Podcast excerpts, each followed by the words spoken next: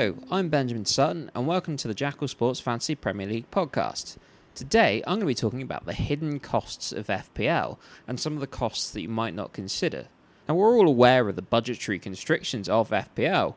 We start with our £100 million budget that we had to distribute amongst 15 players. Now, savvy FPL managers might know that our budget isn't actually that, and it's actually around £36 million, as we had to fill 15 positions when there's a minimum threshold on how much we spend on these players.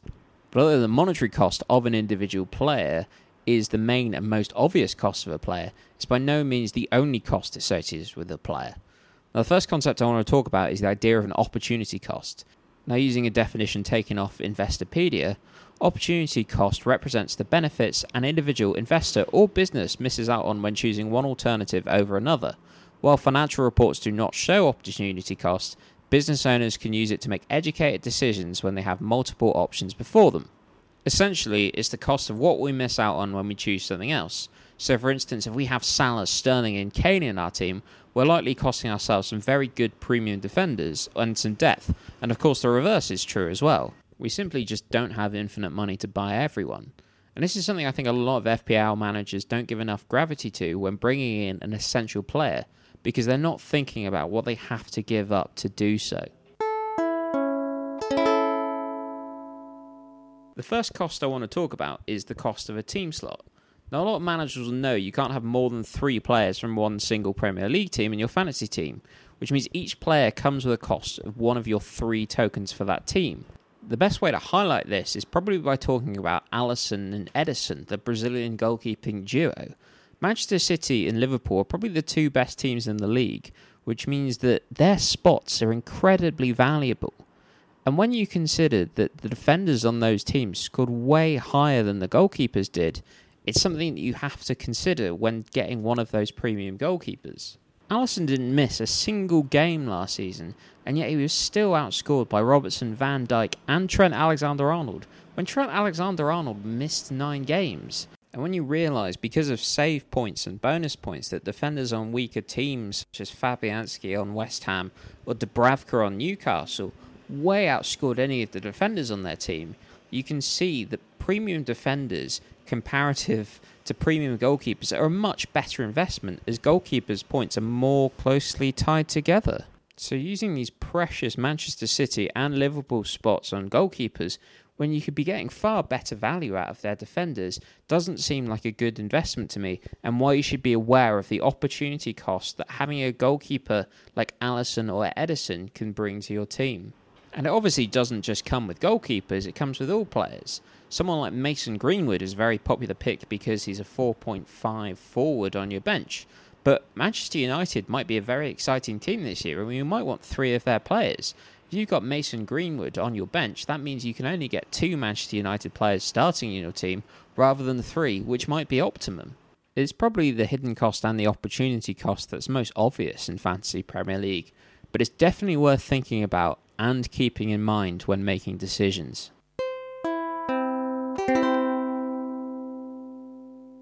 The next thing I want to talk about is the cost of a positional slot. With what I've already mentioned about the minimum spend on players, the idea of a starting 4 million defender in the form of Lundstram or Kelly is an obviously great proposition. He costs zero pounds of your budget, and it doesn't cost us a slot in a team that we're likely to want more than three players on. So surely it doesn't really cost us that much. But as mentioned, we need to get 15 players in a very rigid team structure of two goalkeepers, five defenders, five midfielders, and three forwards. That means we can only have a certain amount of premium defenders. And you can tell from looking at last season and going through the data that premium defenders are some of the most valuable players you can get. Defenders are just genuinely underpriced in Fantasy Premier League. Last year, Trent Alexander Arnold scored 6.67 points per game, which means he probably should have been valued at about 13 million. Andrew Robertson should have been an 11.5 million asset, and Virgil van Dijk should have cost about 11 million. It's crazy how underpriced and how much value you can squeeze out of premium defenders. So when we get a 4.0 defender, we're actually costing ourselves a lot of points despite getting something for free. And also worth considering, a 4.0 defender does cost the same as a 4.5 million midfielder. That's why I've never been a fan of non playing or even non contributing bench players. Not just because they don't provide cover, but they also take up space. It's like having an empty box in a packed warehouse.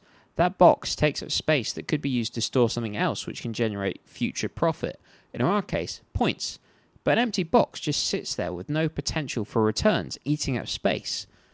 My bench fodder this year is Jurgen Locadia, but he's a player that I know I can start if I get an injury or a suspension. And considering he only cost me a million over the minimum amount I have to spend on that position, he's someone that actually comes with upside, especially in Potter's system that looks very attacking.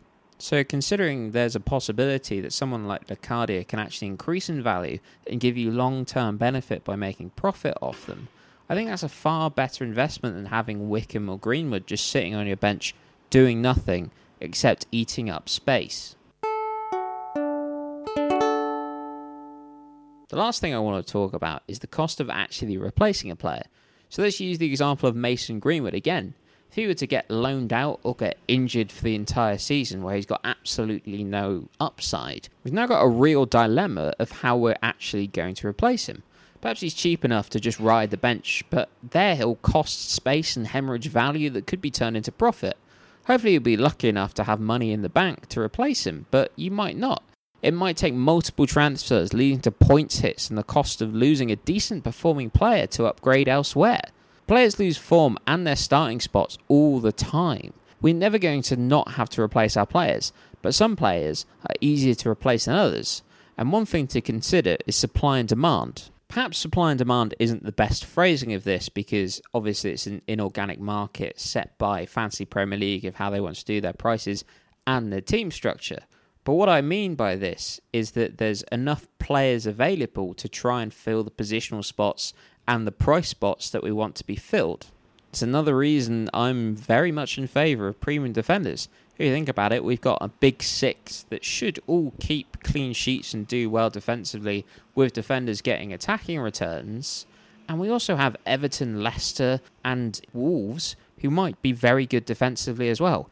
And if you listen to my podcast about player regression, you'll know I'm a big fan of Matt Doherty going into this season. So when we have potentially nine teams who could be good defensively, all having four starters, that's a hell of a lot of players that we can fill in. And when you think that the most expensive defenders there are are 7 million, it's not hard to move between them. It's another reason why I don't hate that forward slot this year for around 7 million and below.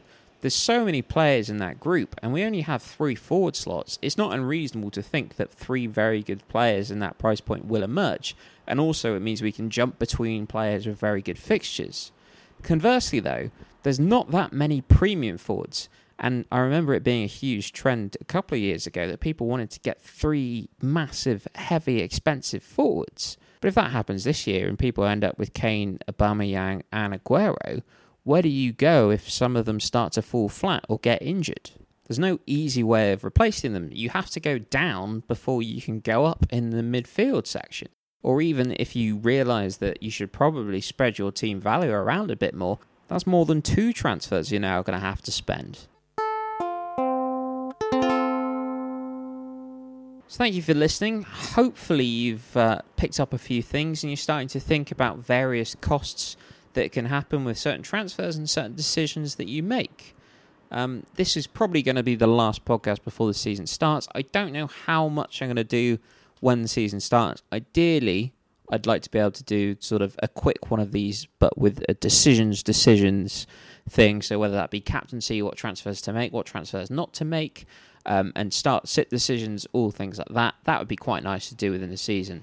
Um, but I've been Benjamin Sutton. If you want to follow me on Twitter, I'm at Ben Sutton Jackal, and hopefully I can see you soon after a very illustrious game week one for us all.